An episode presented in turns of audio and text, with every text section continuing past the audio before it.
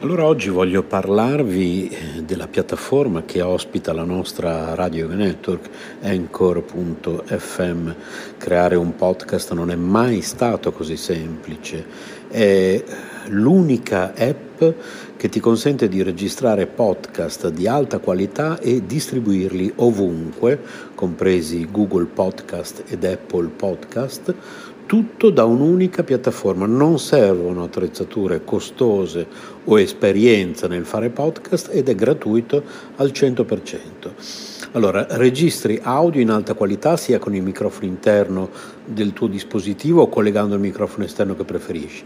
Registri con amici o ospiti da qualsiasi parte del mondo. Ricevi messaggi vocali dai tuoi ascoltatori e aggiungi le loro domande o il materiale che ti hanno inviato al prossimo episodio. Aggiungi un'ampia gamma di intermezzi musicali ed effetti sonori al tuo podcast. Importi audio da utilizzare nei tuoi podcast da qualsiasi app del dispositivo. Aggiungi una qualsiasi canzone da Spotify riproducibile esclusivamente su Anchor in questo caso. Modifichi il tuo audio ovunque, lo strumento di creazione di splendidi episodi visivi consente di modificare e riorganizzare l'audio degli episodi del podcast. Accorcia modifica le tue registrazioni con gli strumenti di modifica progettati appositamente per la creazione di podcast. Aggiungi musica di sottofondo intelligente al tuo file audio. Sfoglia una vasta libreria di brani completamente gratuiti di alta qualità che regolano in modo intelligente il proprio volume per adattarsi alla tua voce. Aggiungi flag durante la registrazione per contrassegnare le parti su cui tornare per modificarle o rimuoverle. Condividi ovunque il tuo podcast, distribuisci facilmente il tuo podcast su tutte le principali piattaforme con un solo tocco, condividi ovunque il link di qualsiasi episodio o segmento, chi non ha installato Anchor potrà ascoltarlo con i riproduttori di podcast che preferisce o sulla pagina web del tuo profilo Anchor senza bisogno di un account. Inserisci un qualsiasi episodio sul tuo sito internet oppure inserisci il podcast e verrà riprodotto sempre l'ultimo episodio Tieni traccia di quante persone ascoltano ogni episodio e di quali segmenti vengono riprodotti più di frequente, scopri chi sta ascoltando ogni segmento su Anchor, accedi a più analisi dettagliate sulla dashboard del desktop collegandoti al sito www.anchor.fm e quindi insomma voglio dire, come non usare Anchor, ecco perché noi l'abbiamo scelto al posto della piattaforma che usavamo prima di Spreaker ed ecco perché lo raccomandiamo a tutti, anchor.fm oppure cercate su Google Anchor oppure si scrive A-N-C-H-O-R oppure scriveteci. Per informazioni, possiamo aiutarvi ad aprire il vostro canale, possiamo aiutarvi tecnicamente con consigli, tutto gratuitamente, siamo a disposizione radio yoga network chiocciola gmail.com Dalla parte degli animali, Radio Yoga Network, buon ascolto. Le ricette del cuore di Cristina. Radio Yoga Network chiocciola gmail.com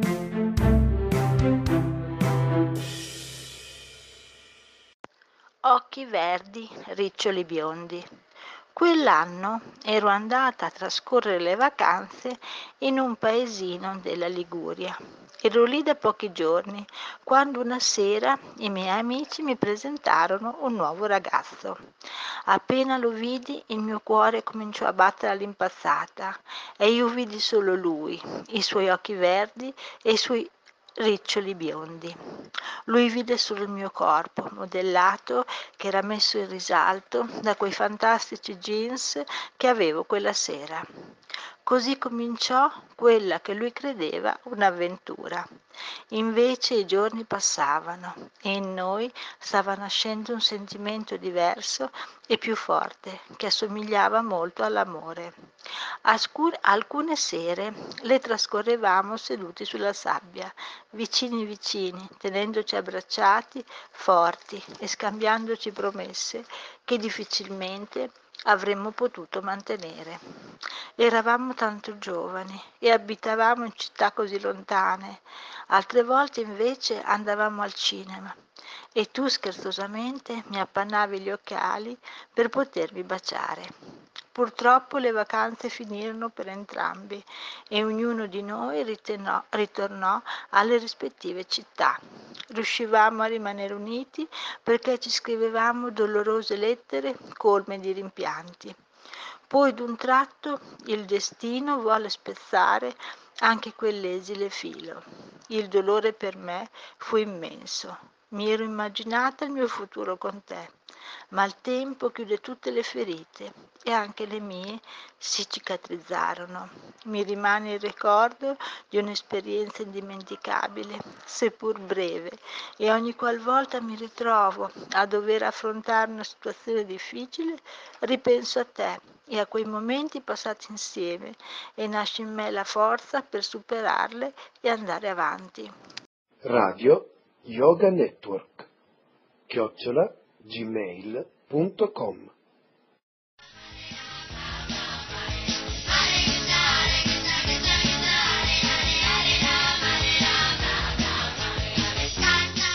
RKC presenta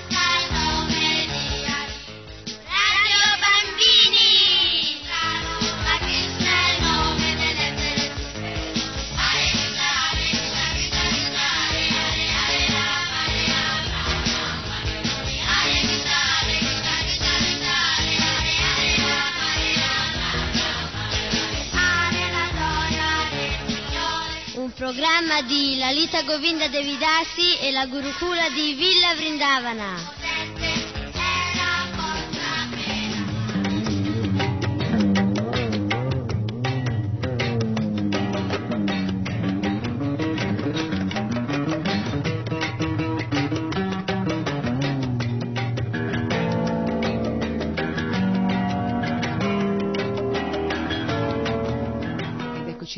Insieme per la settima puntata dal Mahabharata. Vi avevo lasciati l'altra volta sospesi a metà con una storia accennata molto interessante che si stava preparando. A volte quando una trasmissione finisce così si resta col fiato sospeso e si ha più desiderio di ascoltare la puntata seguente. Spero che questo sia capitato anche a voi.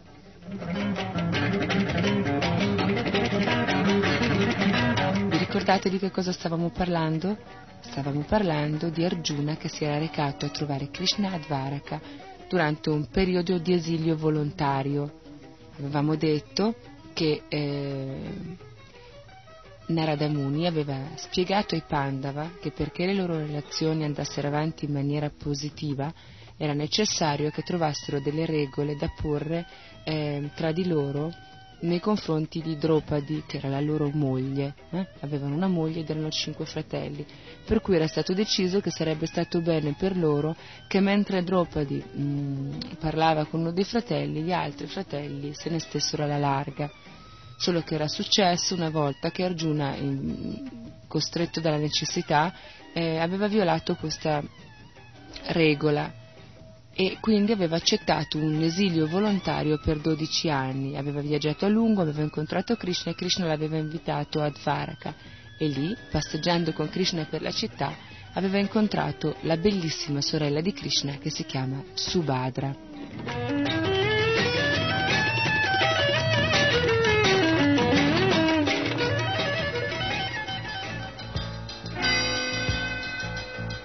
Arjuna si era innamorato di lei, aveva chiesto a Krishna eh, come fare per poterla sposare. Non era così semplice perché Balarama non era d'accordo, aveva altri progetti su Lady Subhadra, ma Krishna invece aveva un suo piano e lo svela a, ad Arjuna.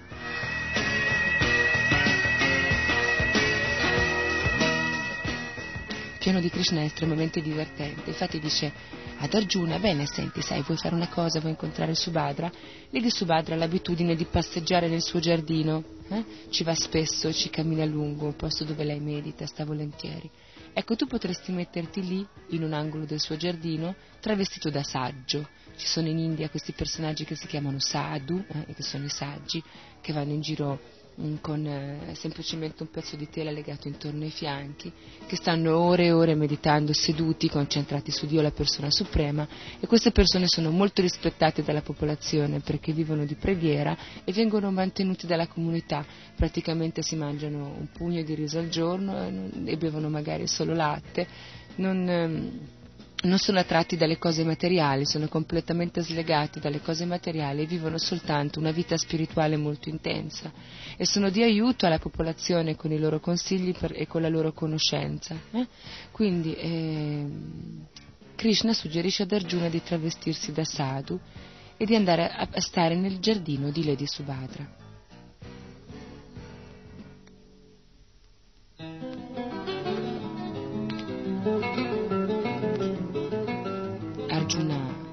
Accetta il consiglio, anzi è entusiasta di questo consiglio, si traveste da sadhu e si siede in fondo al giardino di Subhadra. Subhadra passeggia per il giardino spesso e lo vede, ma all'inizio non presta molta attenzione a questo saggio. In realtà questo saggio tra l'altro è un po' strano per Subhadra, perché una persona che vive di austerità e rinunce, come i sadhu dell'India, come questi vecchi saggi, di solito è magra, scheletrica, ha le spalle strette non è una persona ben pasciuta e con i muscoli possenti, mentre figuriamoci uno kshatriya, un re, abituato a combattere all'opulenza e alla ricchezza materiale, sicuramente ha un corpo strutturato in maniera completamente diversa ed Arjuna è un re, è un re molto potente e tra l'altro un grande arciere, quindi le spalle sicuramente sono molto robuste, sono piene di muscoli, larghe, le braccia sono forti e quindi non è un'immagine del sadhu classico, no? Quindi Subhadra ha qualche sospetto. Per giunta, guardando bene questo strano saggio, ha il segno della faretra. Sapete cos'è la faretra? È quella specie di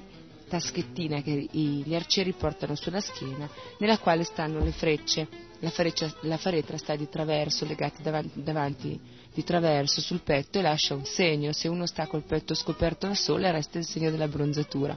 Arjuna aveva anche questo segno che era un po' strano e insospettiva Lady Subhadra, per cui per molto tempo Lady Subhadra non si cura di questo saggio e lo lascia nel suo angolo a meditare.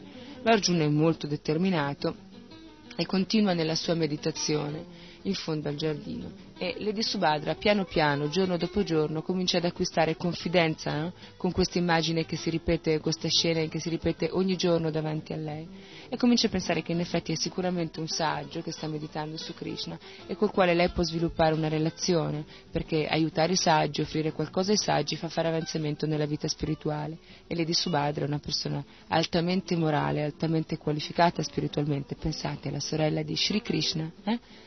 Quindi eh, a un certo punto Subhadra decide che può cominciare a portare delle offerte ad Arjuna che sta seduto in fondo al giardino nella forma di un saggio. È travestito molto bene, nessuno lo riconoscerebbe. Eh?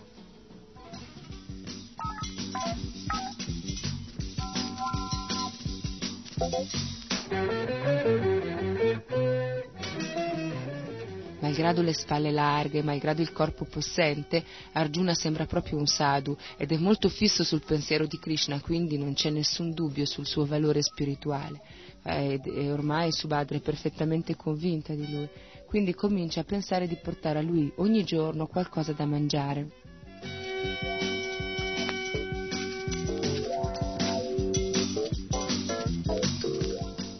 Così Subhadra ogni giorno va da questo sadhu, gli porta qualcosa da mangiare e se ne va.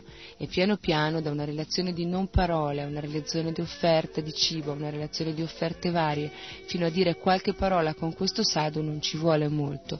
E i giorni passano e sempre più c'è confidenza tra Subhadra e questo saggio, fino al giorno in cui lei decide di confidarsi con lui in cerca di conforto.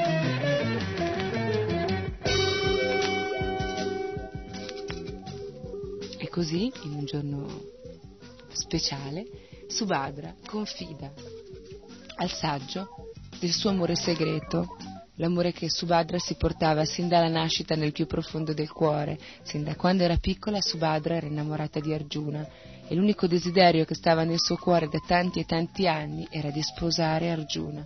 Non l'aveva mai detto e ora lo diceva per la prima volta a questo saggio che non era altri che Arjuna.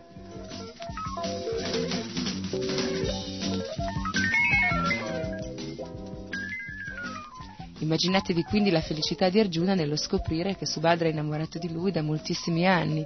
È arrivato il momento di svelare la sua identità.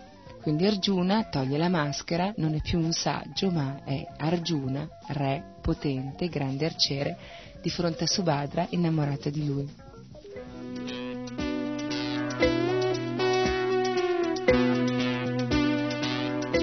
Krishna eh, è d'accordo su questo matrimonio, Arjuna rapisce Subhadra e dopo poco da questa unione nasce un figlio. Questo figlio si chiamerà Abhimanyu.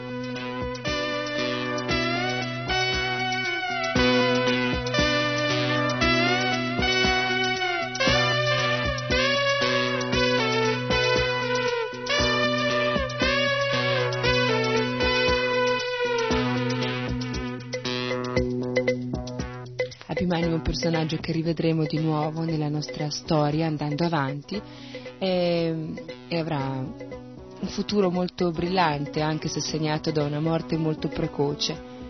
E nel frattempo, poi, finito il periodo dell'esilio, Krishna ritorna, cioè Arjuna ritorna a Indraprastha insieme a Subhadra e, e, continua la vita di sempre, una vita felice in questo posto meraviglioso, sorretto da un'amministrazione saggia come quella che i Pandava sapevano provvedere e il futuro sembra brillante e roseo.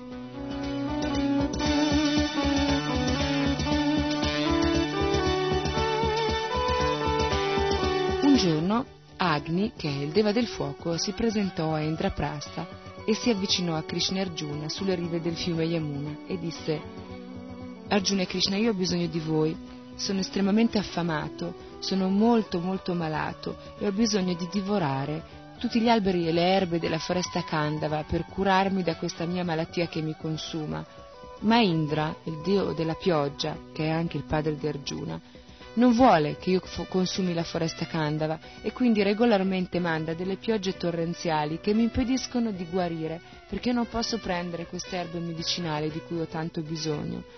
Per favore aiutatemi a pacificare il mio appetito senza perdere tempo. Solo voi potete qualcosa contro Indra. Indra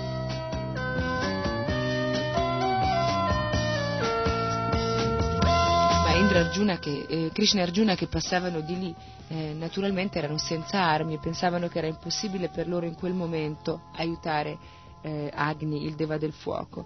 Per cui dissero sì, ma forse questo non è il momento giusto, non lo possiamo fare ora, non abbiamo armi, non, siamo, non abbiamo nemmeno un carro, come si può fare?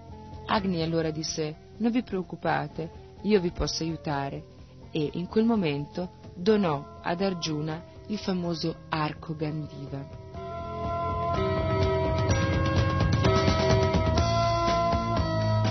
All'arco donò anche una faretra che si chiamava Kshaya Bhata e questa faretra era sempre piena di frecce. In qualsiasi momento si togliesse una freccia, di nuovo la, la faretra restava piena.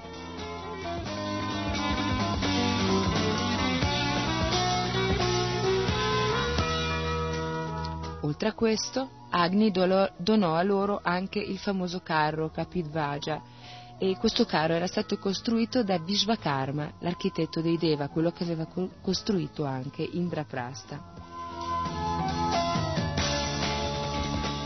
Pronti, armati, Krishna e Arjuna cominciarono a prepararsi a difendere l'appetito di Agni.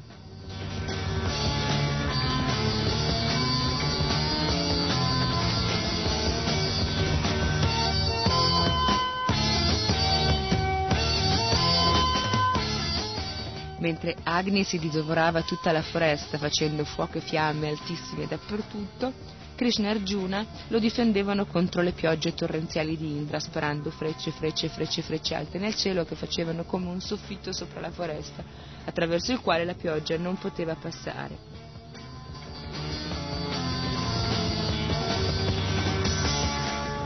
Naturalmente a questo punto Agni, rincicciottito, soddisfatto e estremamente contento di Krishna Arjuna, eh, li salutò e li ringraziò e offrì loro degli omaggi.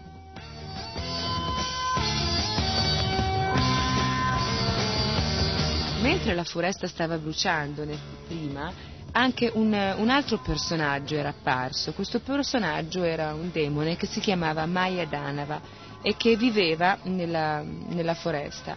Nel momento in cui la foresta bruciava, per timore di essere bruciato insieme alla foresta, Mayadanava si presentò a Krishna e Arjuna offrendo loro la sua amicizia in cambio di, della salvezza, eh, di avere salva la vita.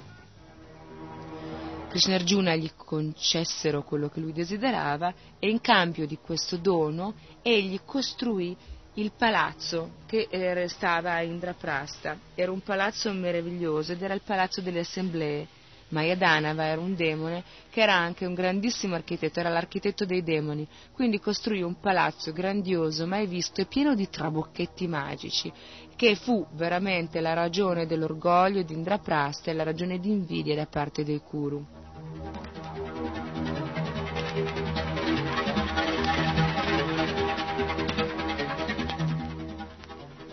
Avevano ottenuto l'amicizia di Agni, avevano avuto un palazzo meraviglioso costruito da Maya Danava e quindi tutto sembrava procedere per il meglio, ma Narada Muni avvisò Yudhishthira a Indraprasta che era meglio che compisse il sacrificio Rajasuya Yagya.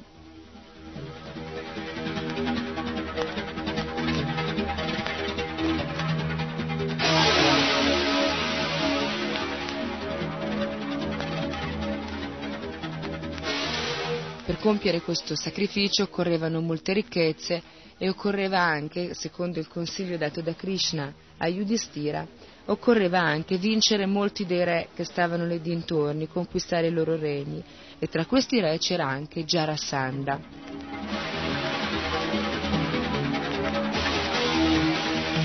Jarasandha era un re particolare, eh? era il figlio di una strega, Jara, ed era stato trovato in due pezzi. Eh? Nati due pezzi, la strega li aveva riuniti, aveva fatto un bambino vivo e questo Jarasandha era lui. Eh?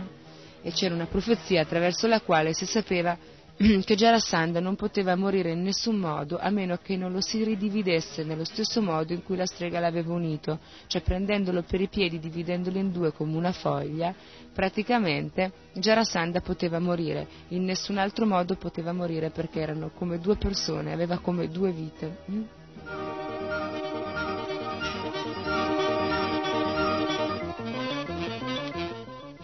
Ma Sri Krishna spinse Arjuna e Bhima ad andare a sconfiggere Jarasandha.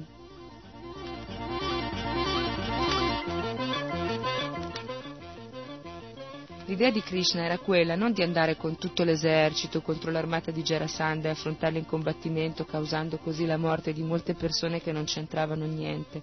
L'idea di Krishna era che Arjuna, Krishna e Bhima potevano andare da Jarasandha e sfidarlo personalmente. Jarasandha li ricevette come ospiti graditi e chiese loro cosa erano venuti a fare. E Krishna rispose che erano venuti per combattere con lui.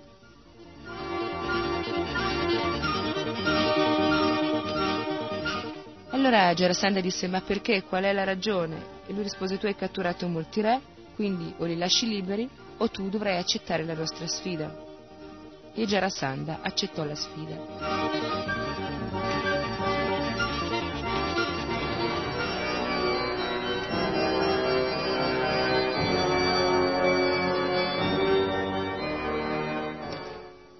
Primo, quello che doveva sfidare Jarasandha, era Bhima, naturalmente il più forte dei Pandava. L'avete visto ormai mille volte combattere contro tutti con la sua forza e la sua potenza, col corpo gigantesco che si trovava.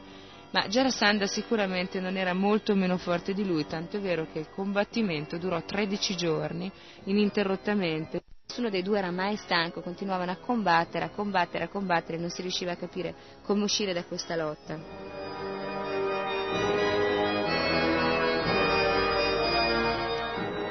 A un certo punto, vedendo che la situazione non si riusciva a risolvere, Krishna mm, mostrò a Bhima una foglia e la divise in due.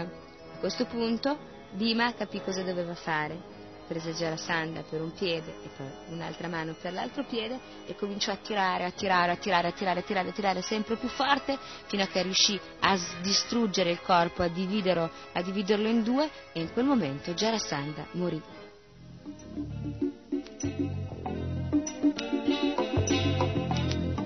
Dopo aver fatto questo, Krishna liberò tutti i re prigionieri e proclamò il figlio di Jarasandha re dello stato di Magda.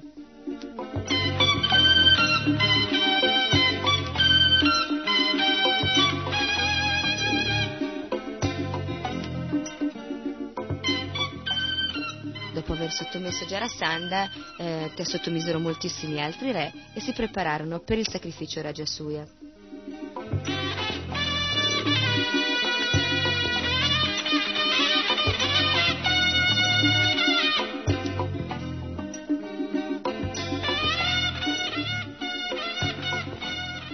Ad un certo punto del sacrificio è normale mh, mm, che gli ospiti, i re, eh, offrano fiori, pasta di sandalo eh, per onorare qualcuno, no?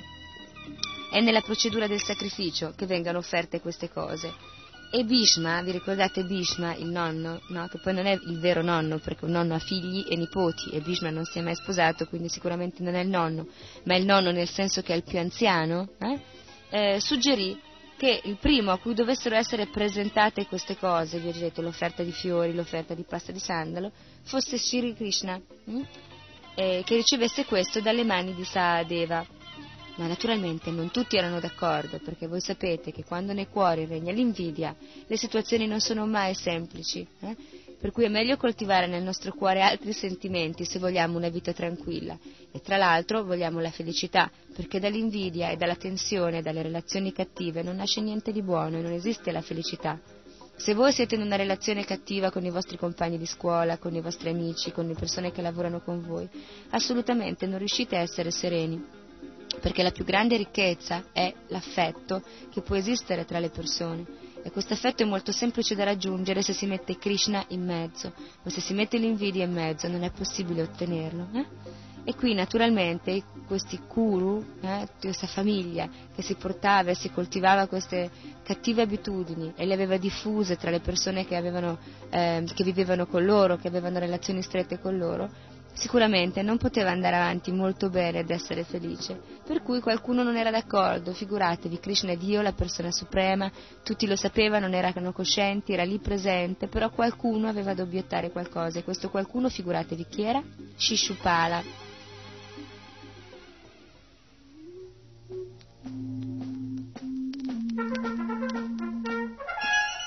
E perché Shishupala aveva qualcosa contro Krishna, voi lo sapete? Non lo so, io vi ho raccontato una volta la storia di Krishna e Rukmini. Eh? L'invidia di Shishupala per Krishna nasceva dal fatto che Shishupala era il pretendente alla mano della prima moglie di Krishna e Rukmini non l'aveva voluto perché aveva voluto Krishna al posto suo. Eh? Shishupala era il promesso sposo. Eh, ad un certo punto lei aveva scritto una lettera a Krishna dicendogli no, io voglio te, o te o nessuno, e Krishna l'aveva rapita e Rukmini era diventata la prima moglie di Krishna. Questo aveva ferito così tanto nell'orgoglio, aveva così tanto offeso Shishupala che da anni si coltivava in cuore un rancore profondissimo nei confronti di Krishna. E quando aveva sentito dire che per la cosa migliore era onorare da prima Krishna, si era proprio incattivito aveva cominciato a tirare fuori dalla bocca una serie di insulti pesantissimi che non avevano niente di fondamento di verità.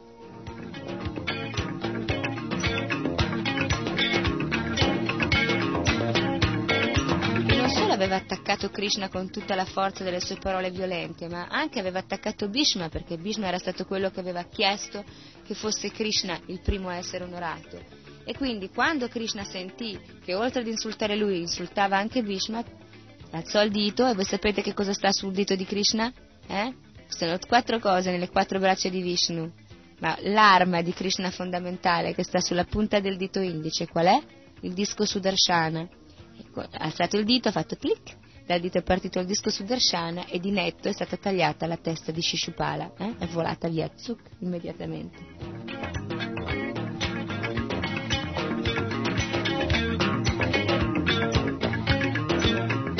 Shishupala era sicuramente uno sciocco, per tutto il tempo aveva istigato l'assemblea contro i Pandava, aveva cercato di spiegare che dovevano rifiutare la sovranità di Indraprasta e non si era reso conto che combattere contro Krishna è la cosa più assurda che ognuno di noi può fare. E quando ognuno di noi pensa di avere delle qualità e delle capacità che lo rendono superiore a Krishna, superiore a Dio, sicuramente si troverà prima o poi nella stessa condizione di Shishupala, senza dire che qualcuno gli verrà a tagliare la testa, ma al momento della morte sarà la stessa cosa come se uno ti avesse tagliato la testa di netto, perché noi non siamo Dio e non possiamo competere con Lui.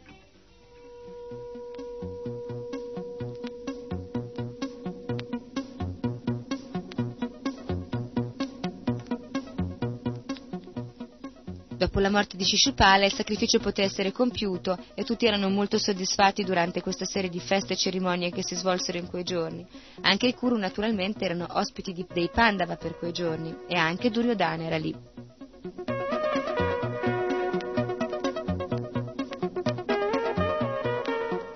Finito il sacrificio, quindi i Pandava proposero ai Kuru: Ma perché non restate qualche giorno di più? Possiamo farvi visitare eh, tutta la nostra città. Potete, potrete anche vedere questo nostro palazzo meraviglioso delle assemblee costruito da Maya Danava.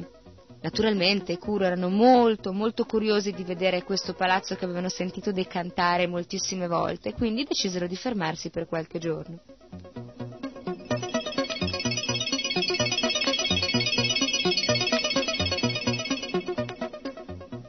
Naturalmente i Pandava non svelarono immediatamente ai Kuru i trabocchetti che c'erano in questo palazzo, perché volevano divertirsi un po'. In fondo i, pa- i Kuru avevano cercato più volte di divertirsi alle spalle dei Pandava, era arrivato il momento eh, di prendersi un po' di rivincita, per cui Duryodhana entrò per primo, senza essere avvertito, nel palazzo.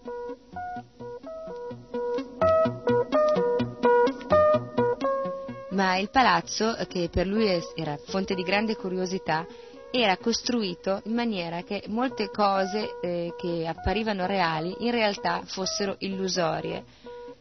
Per esempio, ehm, se uno guardava il pavimento, eh, poteva vedere che sul pavimento c'era una parte di pavimento regolare, molto bello, eh, lucido, e poi qua e là c'erano delle, dell'acqua, eh, come delle fontane.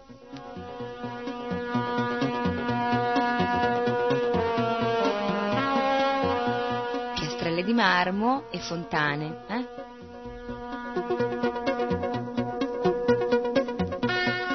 Naturalmente uno pensa di camminare sulle piastrelle di marmo e di evitare le fontane, non vi sembra? Oppure voi scegliereste di camminare nelle fontane e guardare o tirare le monetine o guardare i pesciolini nelle, nel pavimento di marmo?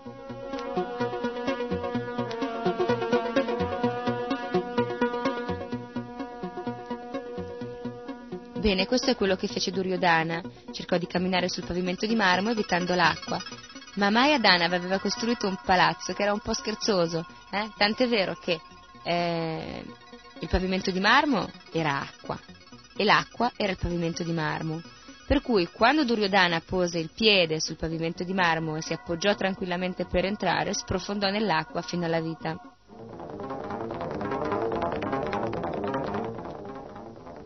Ci sprofondò in malo modo perché tra l'altro non riuscì neanche a mantenere l'equilibrio, fu un tuffo di pancia, sai quelle cose tipo una bomba. Eh? A un certo punto Dropadi, che stava in fondo a una stanza e, e lo guardava, scoppiò a ridere proprio soddisfatta a vedere questa scena così buffa.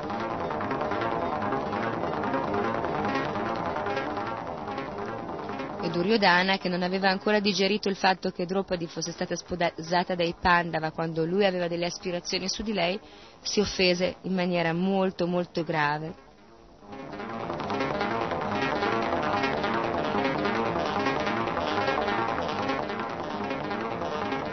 per cui l'odio che coltivava da moltissimo tempo fu rinnovato nella sua mente ed egli decise di darle una lezione molto pesante, di darla ai Pandava soprattutto, per cui considerò questo fatto un grande insulto di essere stato invitato in quel palazzo e di essere sprofondato nell'acqua, lasciò immediatamente Indraprasta e si recò ad Astinapur con l'intenzione precisa di tirare un brutto scherzo ai Pandava, molto pesante.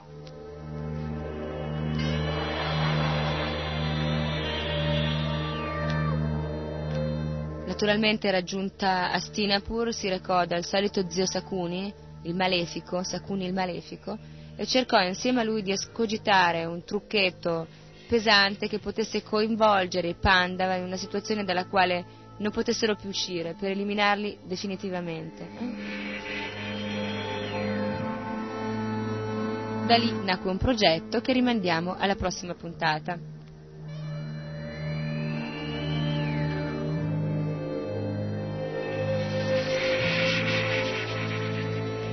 Quindi vi saluto, questa era la settima puntata di Radio Bambini sulla storia del Mahabharata e ci risentiremo all'ottava puntata, non siamo neanche ancora alla metà di questo meraviglioso libro.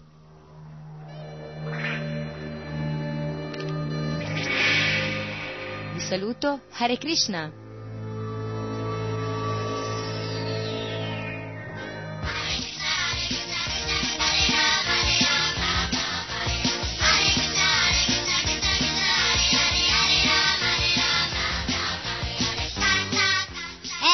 RKC vi ha presentato? Radio Bambini!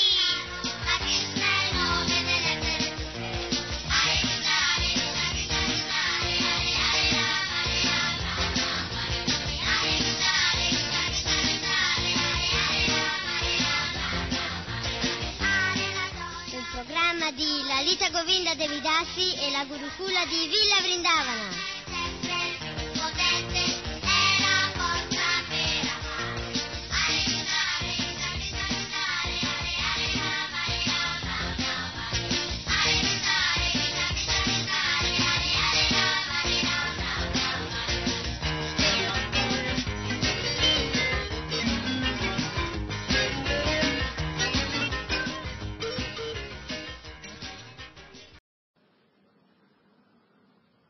Radio Yoga Network chiocciola gmail.com un programma realizzato da Mahavakya e Praladesh.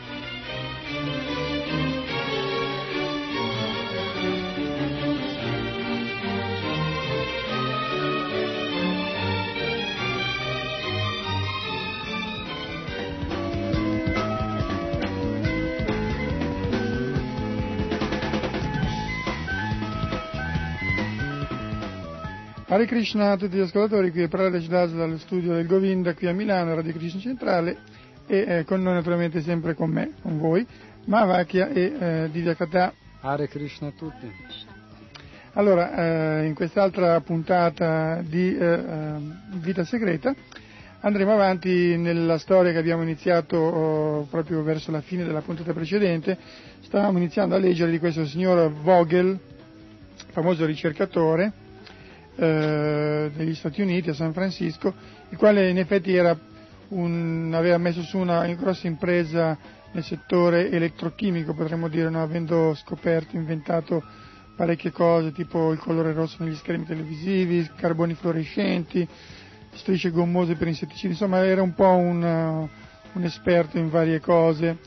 Siamo negli anni 50, questo Vogel poi eh, si mise a lavorare presso l'IBM dove faceva dei corsi e durante uno di questi corsi un ragazzo gli fece vedere questo, una rivista che si chiamava Argosy, nella quale c'era un articolo su Baxter e sul, sul fatto che Baxter appunto aveva fatto queste scoperte sulle emozioni, sull'emotività delle piante, sulla sensibilità delle piante. Siamo agli albori dell'era del computer. Eh sì, infatti lavorava all'IBM, questo qua però allora facevano ancora i computer enormi, giganteschi, adesso invece tutti rimpiccioliti, siamo proprio agli albori.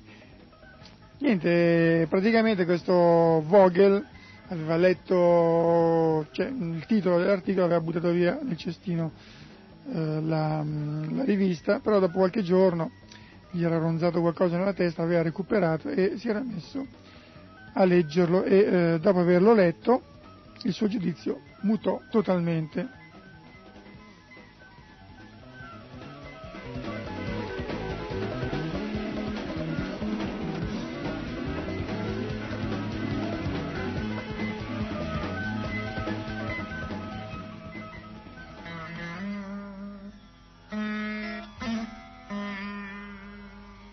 L'articolo, letto davanti agli studenti del seminario, suscitò derisione e curiosità, ma tutti concordarono sul fatto che sarebbe stato interessante fare esperimenti con le piante.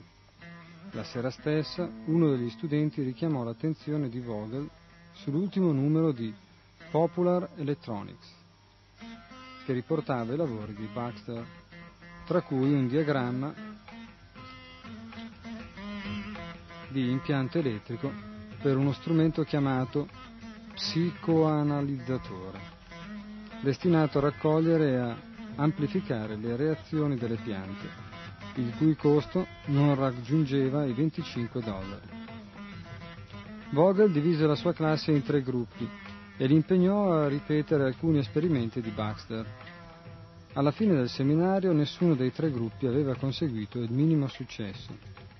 Vogel invece riferì di aver ripetuto certi risultati di Baxter e volle dimostrare come le piante prevedono l'azione di un strappo delle foglie e come reagiscono con accentuato spavento alla minaccia di essere bruciate o sradicate, più che se vengono effettivamente strappate, bruciate o trattate in malo modo. Naturalmente egli chiese perché solo lui aveva avuto buoni risultati. Tra gli 11 e i 14 anni Vogel aveva letto tutto quanto si era potuto procurare sul funzionamento della mente umana. Dopo aver sfogliato libri sulla magia, lo spiritismo e le tecniche ipnotiche, si sentì in pubblico come ipnotizzatore adolescente. Proseguì studiando con passione la teoria di Mesmer su un fluido universale dal cui equilibrio o perturbazione dipendeva la salute o la malattia. I concetti di Coe sull'autosuggestione riferiti al parto indolore e al miglioramento di se stessi e i postulati di vari scrittori sull'energia psichica.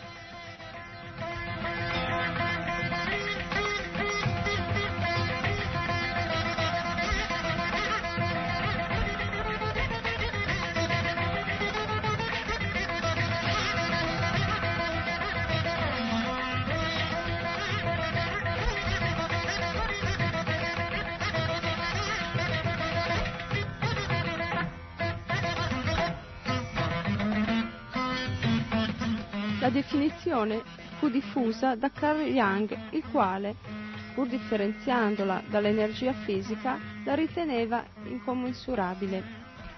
Vogel, dunque, si convinse che se c'era un'energia psichica, questa, come altre forme di energia, doveva essere accumulabile. Ma in che cosa? Osservando i molti prodotti chimici sugli scaffali del laboratorio dell'IBM, si chiese quali di essi usare per accumularvi l'energia. Nell'incertezza consultò Vivian Willey, una sua amica di notevoli doti spirituali, con la speranza che potesse aiutarlo.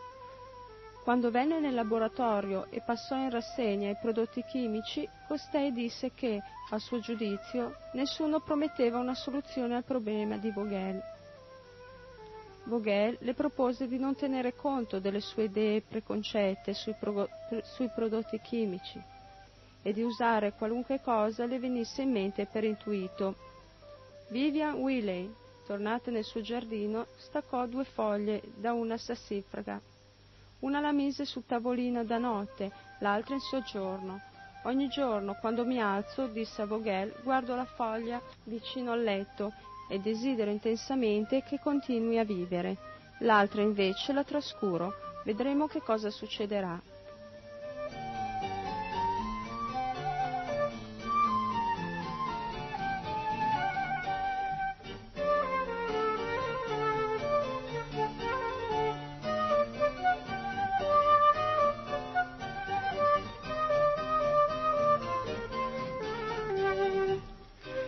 A distanza di un mese la signorina Willey chiese a Vogel di andare da lei con una macchina fotografica per fotografare le foglie. Vogel stentò a credere a quanto videro i suoi occhi. La foglia trascurata era molle, già di colore marrone e in fase di putrefazione. La foglia su cui aveva centrato la sua attenzione quotidiana era splendidamente vitale e verde, come appena colta in giardino. Vi era dunque un potere che sfidava la legge di natura, mantenendo la foglia in buona salute. Vogel, spinto ad emulare l'amica, staccò tre foglie da un olmo che era fuori del laboratorio dell'IBM. Le portò a casa, le depose su un vassoio di vetro vicino al letto. Ogni giorno, prima di colazione, Vogel si concentrava a fissare per circa un minuto le due foglie esterne, incitandole affettuosamente a continuare a vivere. La foglia disposta al centro fu invece ignorata.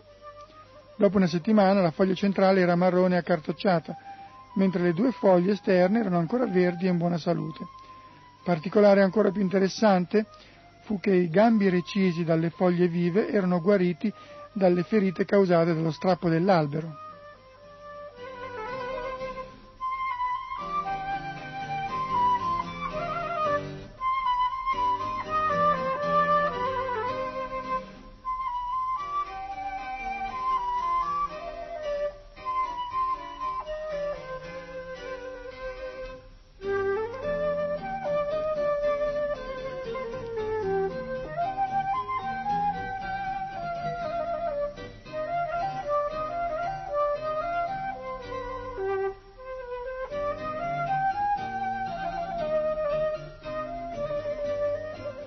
Vogel si convinse di avere una prova del potere di energia psichica in azione.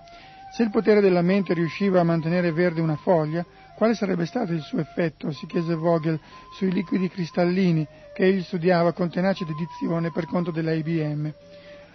Vogel, esperto di microscopio, aveva raccolto centinaia di lastre colorate sul comportamento del liquido cristallino, ingrandite fino a 300 volte.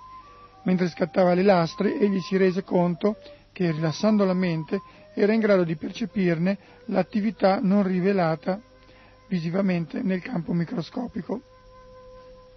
Cominciai a raccogliere al microscopio cose che sfuggivano agli altri, non con la visione oculare ma con l'occhio della mente. Quando me ne resi conto fui guidato da una certa consapevolezza sensoriale superiore ad adattare le condizioni di luce perché i fenomeni si imprimessero otticamente nell'occhio umano o nella macchina fotografica. Vogel arrivò alla conclusione che i cristalli sono portati a uno stato di esistenza soltanto solido o fisico da preforme o immagini fantasma di pura energia che anticipano i solidi. Stante che le piante captano, ad esempio, l'intenzione di bruciarle, Vogel non ebbe dubbi che l'intenzione fosse un tipo di campo energetico.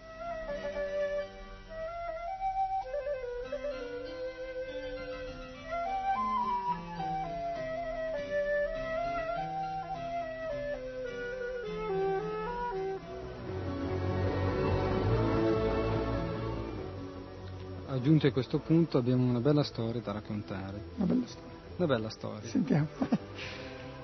Quando sono stato a Jagannath Puri in India c'è un tempio eh, che si chiama Siddha Bakul. Mm. Conosci questa storia? No. È il posto dove Haridas Thakur, che è l'acciaria del santo nome, dove andava a cantare i suoi 300.000 nomi al giorno di Krishna.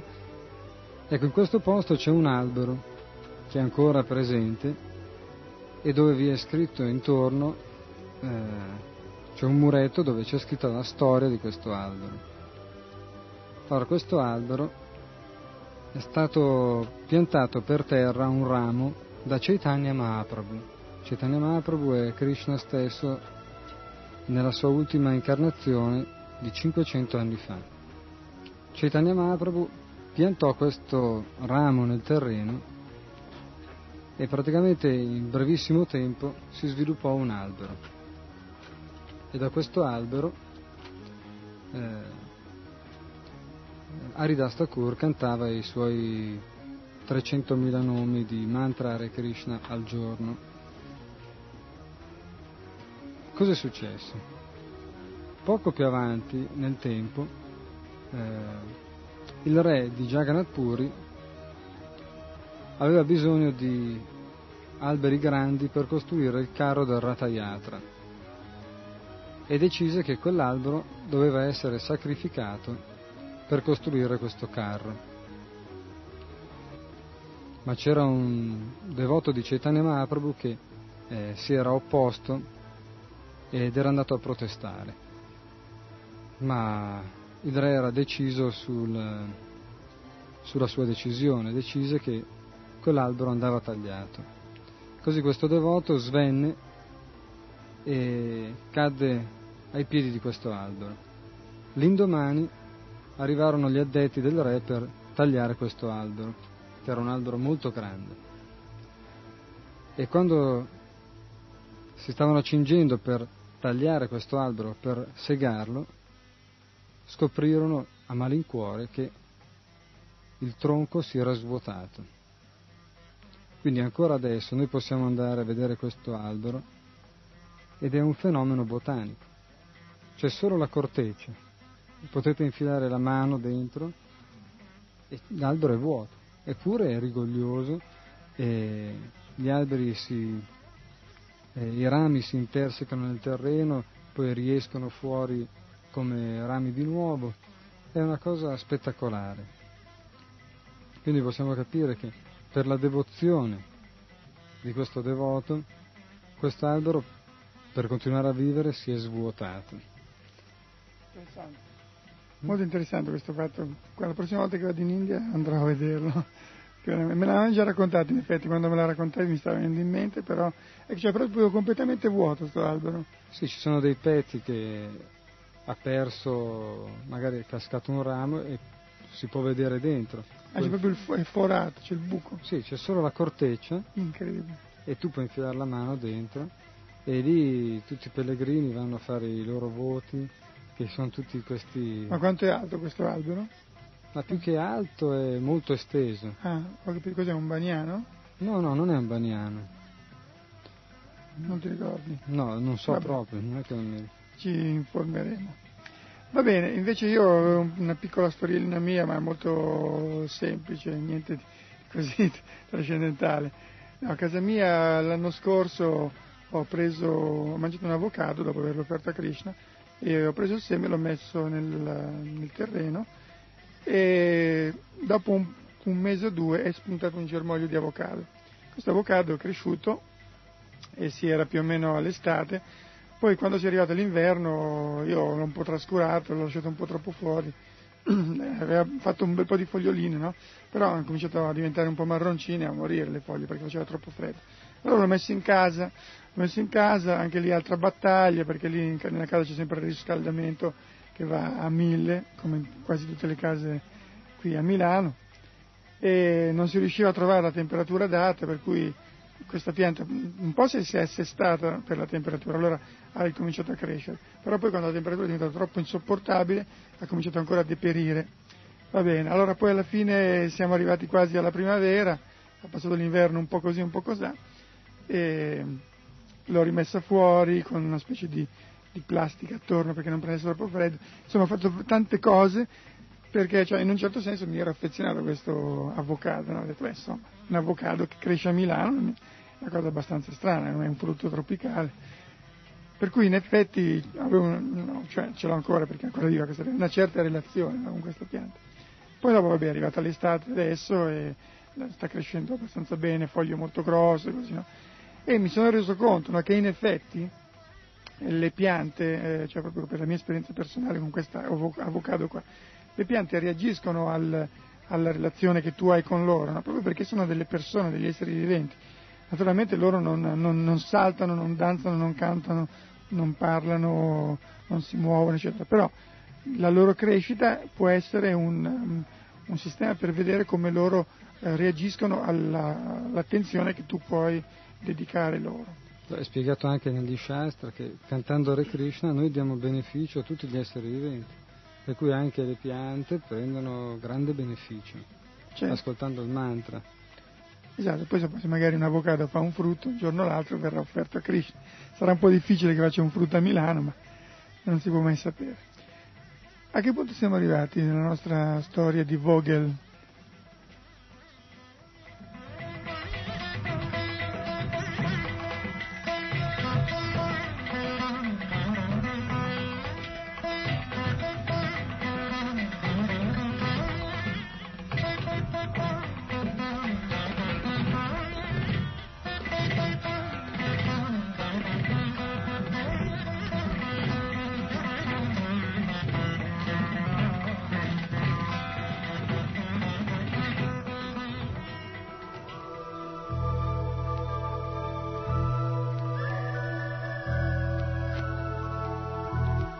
Nell'autunno del 1971 Vogel dedicò gran parte del tempo al lavoro al microscopio, il che lo costrinse ad abbandonare le ricerche sulle piante.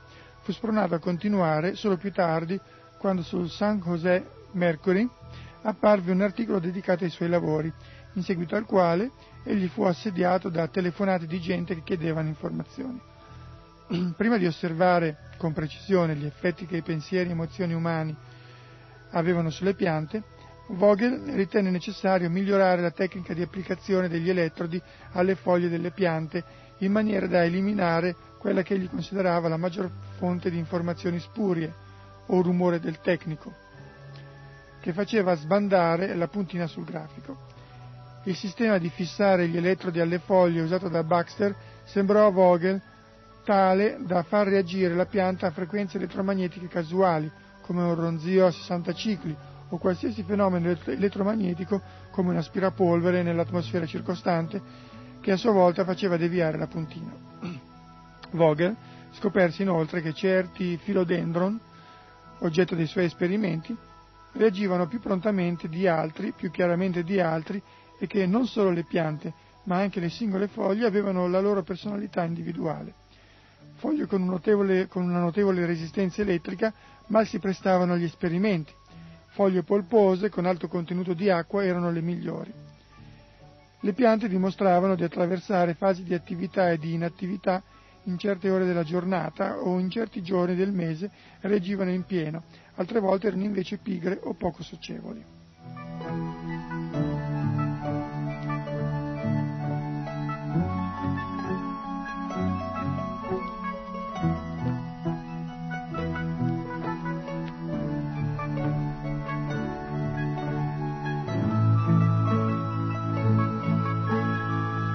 Assicurarsi che nessuno di questi effetti di registrazione derivasse da difetti degli elettrodi, Vogel realizzò una sostanza mucillaginosa composta di una soluzione di agar-agar cui erano stati aggiunti eucaliptolo e sale.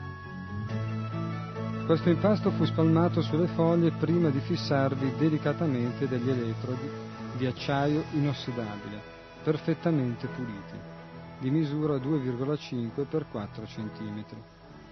Quando la gelatina di agar-agar si fu indurita attorno al bordo dei riproduttori acustici elettromagnetici, le loro superfici rimasero isolate nell'interno umido, il che eliminava virtualmente ogni variabilità di emissione dei segnali causata dalla pressione sulle foglie quando erano strette in mezzo ai normali elettrodi. Con tale sistema Vogel ottenne sul grafico una linea base perfettamente diritta, senza oscillazioni. Eliminate così le influenze casuali, Vogel iniziò un nuovo ciclo di esperimenti nella primavera del 1971 per vedere se stabiliva il momento esatto in cui un filodendrum entrava in comunicazione registrabile con un essere umano. Collegò un filodendrum a un galvanometro che produceva una linea base diritta e si mise in piedi davanti alla pianta, completamente rilassato, facendo profondi respiri e toccando quasi le foglie con le dita protese. Nello stesso tempo si mise a riversare sulla pianta quel tipo di emozioni affettuose che si dedicano a un amico Ogni atto del genere produsse sul grafico una serie di oscillazioni ascendenti. Contemporaneamente Vogel sentì sui palmi delle mani la tangibile emissione di un certo tipo di energia da parte della pianta. Trascorsi da 3 a 5 minuti, l'ulteriore manifestazione emotiva di Vogel verso la pianta non provocò altri effetti, poiché, evidentemente, essa aveva già scaricato tutta la sua energia in risposta alle attenzioni ricevute. Per Vogel la reazione reciproca tra lui e il filodendron poteva paragonarsi a quelle suscitate dall'incontro di due amanti o due intimi amici, in quanto l'intensità della reazione reciproca provocava una corrente di energia che, arrivata all'esaurimento, doveva essere ricaricata.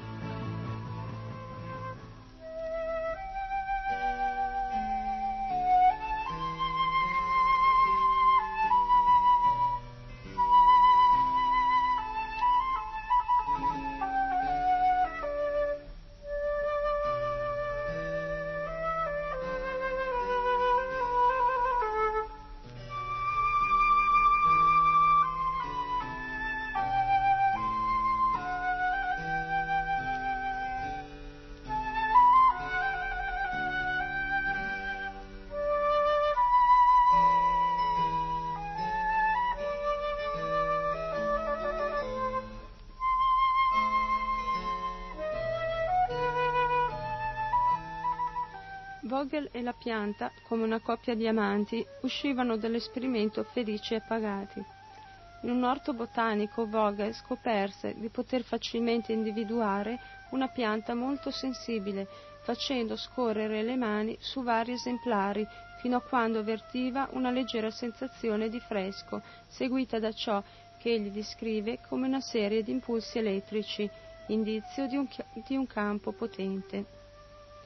Aumentando la distanza tra lui e quella data pianta, egli scoperse, come aveva fatto Baxter, che ne otteneva una reazione simile, andando fuori dalla casa o lungo l'isolato, o persino stando nel laboratorio di Los Gatos, distante 13 km.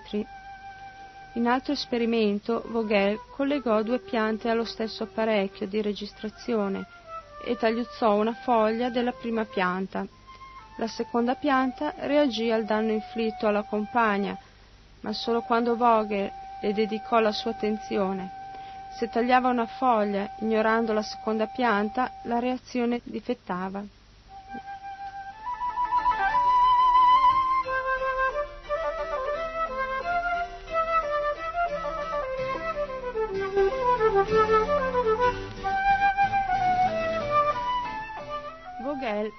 Forte della sua esperienza, sapeva che i maestri dell'arte dello yoga e di altre forme di meditazione profonda come lo zen non avvertono influenze ambientali che li disturbino quando sono in stati meditativi.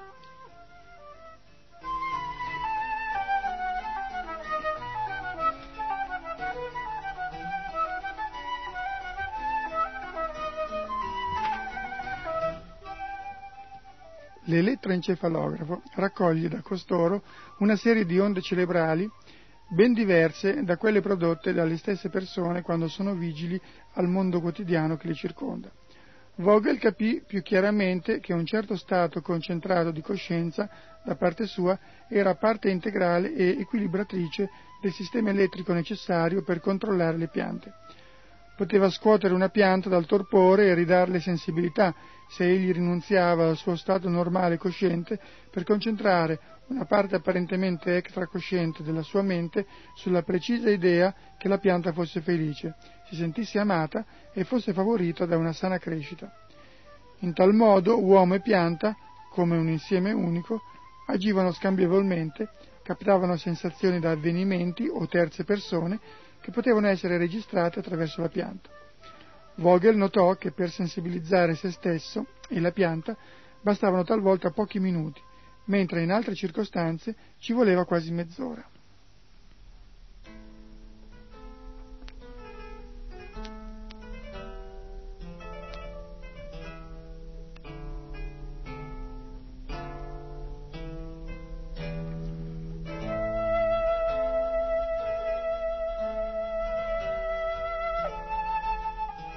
Questa è una musica così accompagna questi pensieri di Vogel verso le piante. Bene, siamo arrivati anche oggi alla conclusione di questa puntata di Vita Segreta e abbiamo scoperto un sacco di cose interessanti. Eh? Cioè, addirittura questo Vogel se ne andava, un giorno se n'è andato proprio in un uh, orto botanico e a toccare le piante e a cercare di percepire e percepiva ad alcune di esse alcune sensazioni sul palmo della mano una delle conclusioni è quella che dobbiamo diventare più bravi, più buoni. Eh?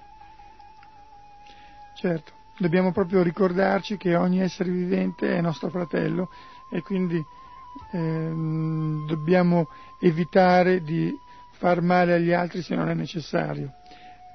Può essere necessario a volte magari uccidere una pianta, eh, magari per costruire delle case o cose che sono veramente necessarie all'essere umano, però molto spesso noi ci troviamo di fronte a delle azioni che non sono eh, veramente utili, come per esempio so, l'uccisione degli animali per mangiarseli, non è assolutamente utile e necessaria. Sì, è una cosa... Noi qua siamo già un gradino superiore, parliamo dei vegetali perché già sottinteso che gli animali che hanno una coscienza ancora più evoluta delle piante sicuramente non bisogna ucciderli.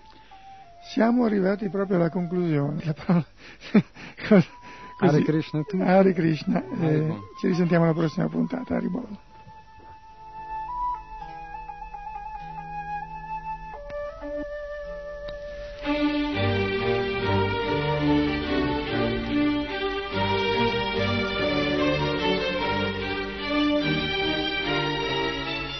Avete ascoltato.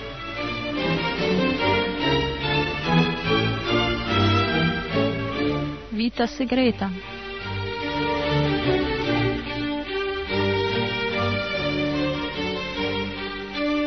Un programma per imparare a conoscere quegli aspetti della realtà che sfuggono ai nostri sensi.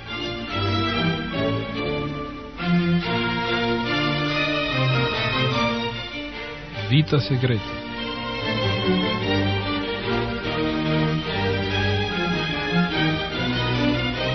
Programma realizzato da Mavacchia e Praladesh.